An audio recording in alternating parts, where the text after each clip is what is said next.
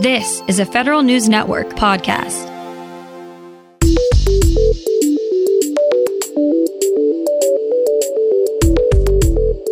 Coming up on today's federal newscast, Public Service Recognition Week continues with gestures from federal leaders.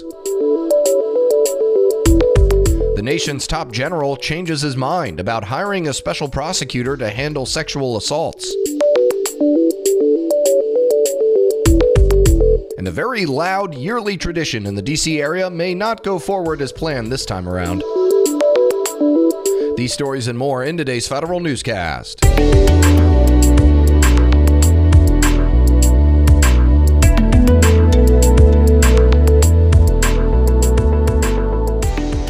To today's episode of the Federal Newscast. I'm Eric White. Congress and the Biden administration are celebrating Public Service Recognition Week in a variety of ways. 63 agency leaders signed on to a resolution to recognize PSRW this year. The Partnership for Public Service says that's a record. Virginia Democrat Gerry Connolly and Pennsylvania Republican Brian Fitzpatrick introduced their own resolution in the House. Nine others introduced a similar resolution in the Senate. The Office of Personnel Management says it's hosting a town hall, financial literacy literacy course and wellness seminar for its own employees this week.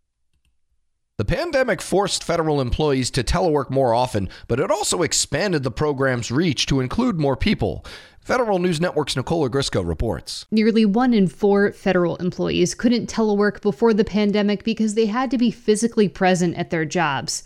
But by the peak of COVID 19, just 16% say they couldn't telework for that reason. Nearly one third of federal employees haven't been physically present at their work sites at all during the pandemic. That's according to the latest results of the Federal Employee Viewpoint Survey.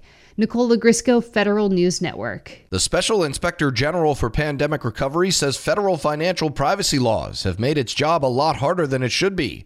Under current law, IGs have to notify the targets of their investigations when they subpoena their financial records. SIGPR says that process tips off fraudsters and lets them destroy records.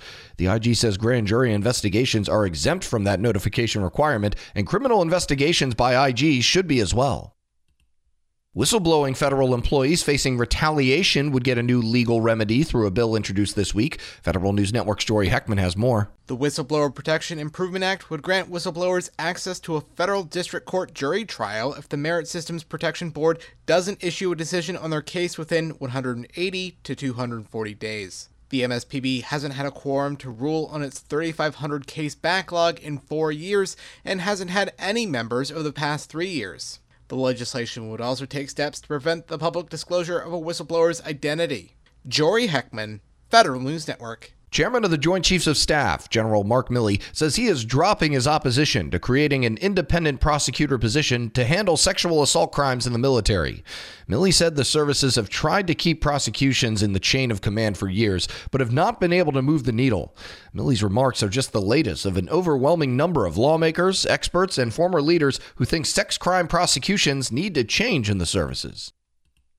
The Navy is changing some of its health policies on bases to be clearer about COVID 19 safety. We get more from Federal News Network Scott Maucione. The Navy's adjusting installation services and adopting a new framework to keep sailors informed on coronavirus dangers. Navy bases are now using an expanded health protection condition system, which tells sailors how severe the virus is in an area and how many people should be in the workplace. The system goes from A to D, D being the worst the Navy added a B plus rating between the C and B tiers. An A rating means there's a minimal community transmission and a daily average of two COVID cases per 100,000 people over seven days. A D rating signifies 60 new cases under the same criteria.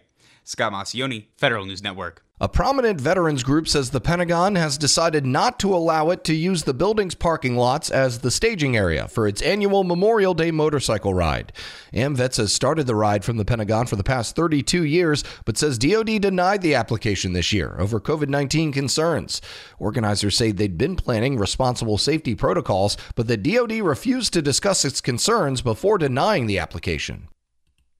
The Centers for Medicare and Medicaid Services award a million dollar prize to the winner of its Artificial Intelligence Challenge. The agency worked with the American Academy of Family Physicians and Arnold Ventures to review more than 300 entries to the challenge. CMS, under the challenge, sought case studies where AI could predict patient health outcomes for Medicare beneficiaries. The top prize went to ClosedLoop.ai after being named one of seven finalists.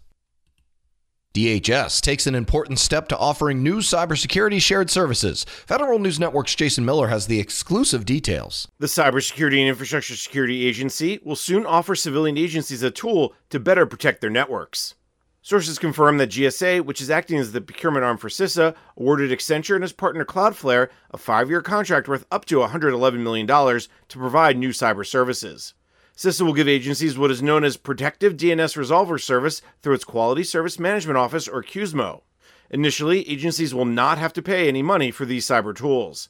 Jason Miller, Federal News Network. And technology contractors chomping at the bit for a look at the National Institutes of Health's $40 billion follow on contract called CIO SP4 will have to wait a little longer. NITAAC says it plans to release the final solicitation on May 7th. This is almost two months later than initially expected. NITAAC says it plans to make as many as 450 awards to large and small contractors by early 2022 under this fourth generation health IT services government wide acquisition contract. You can find more information about these stories at federalnewsnetwork.com. Search Federal Newscast. Subscribe to the Federal Newscast on Podcast One or Apple Podcasts, and stay up to date on your agency's response to the coronavirus with our coronavirus resource page. I'm Eric White.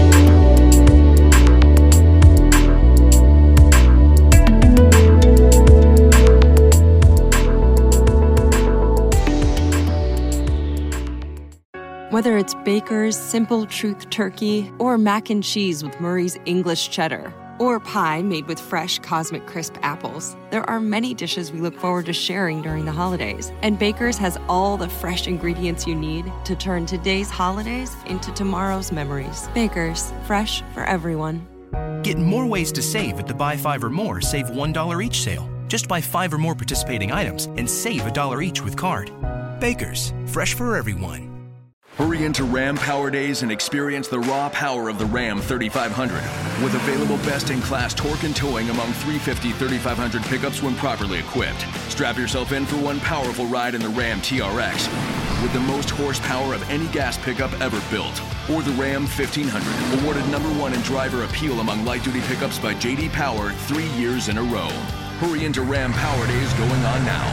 For JD Power 2022 U.S. award information, visit jdpower.com/awards.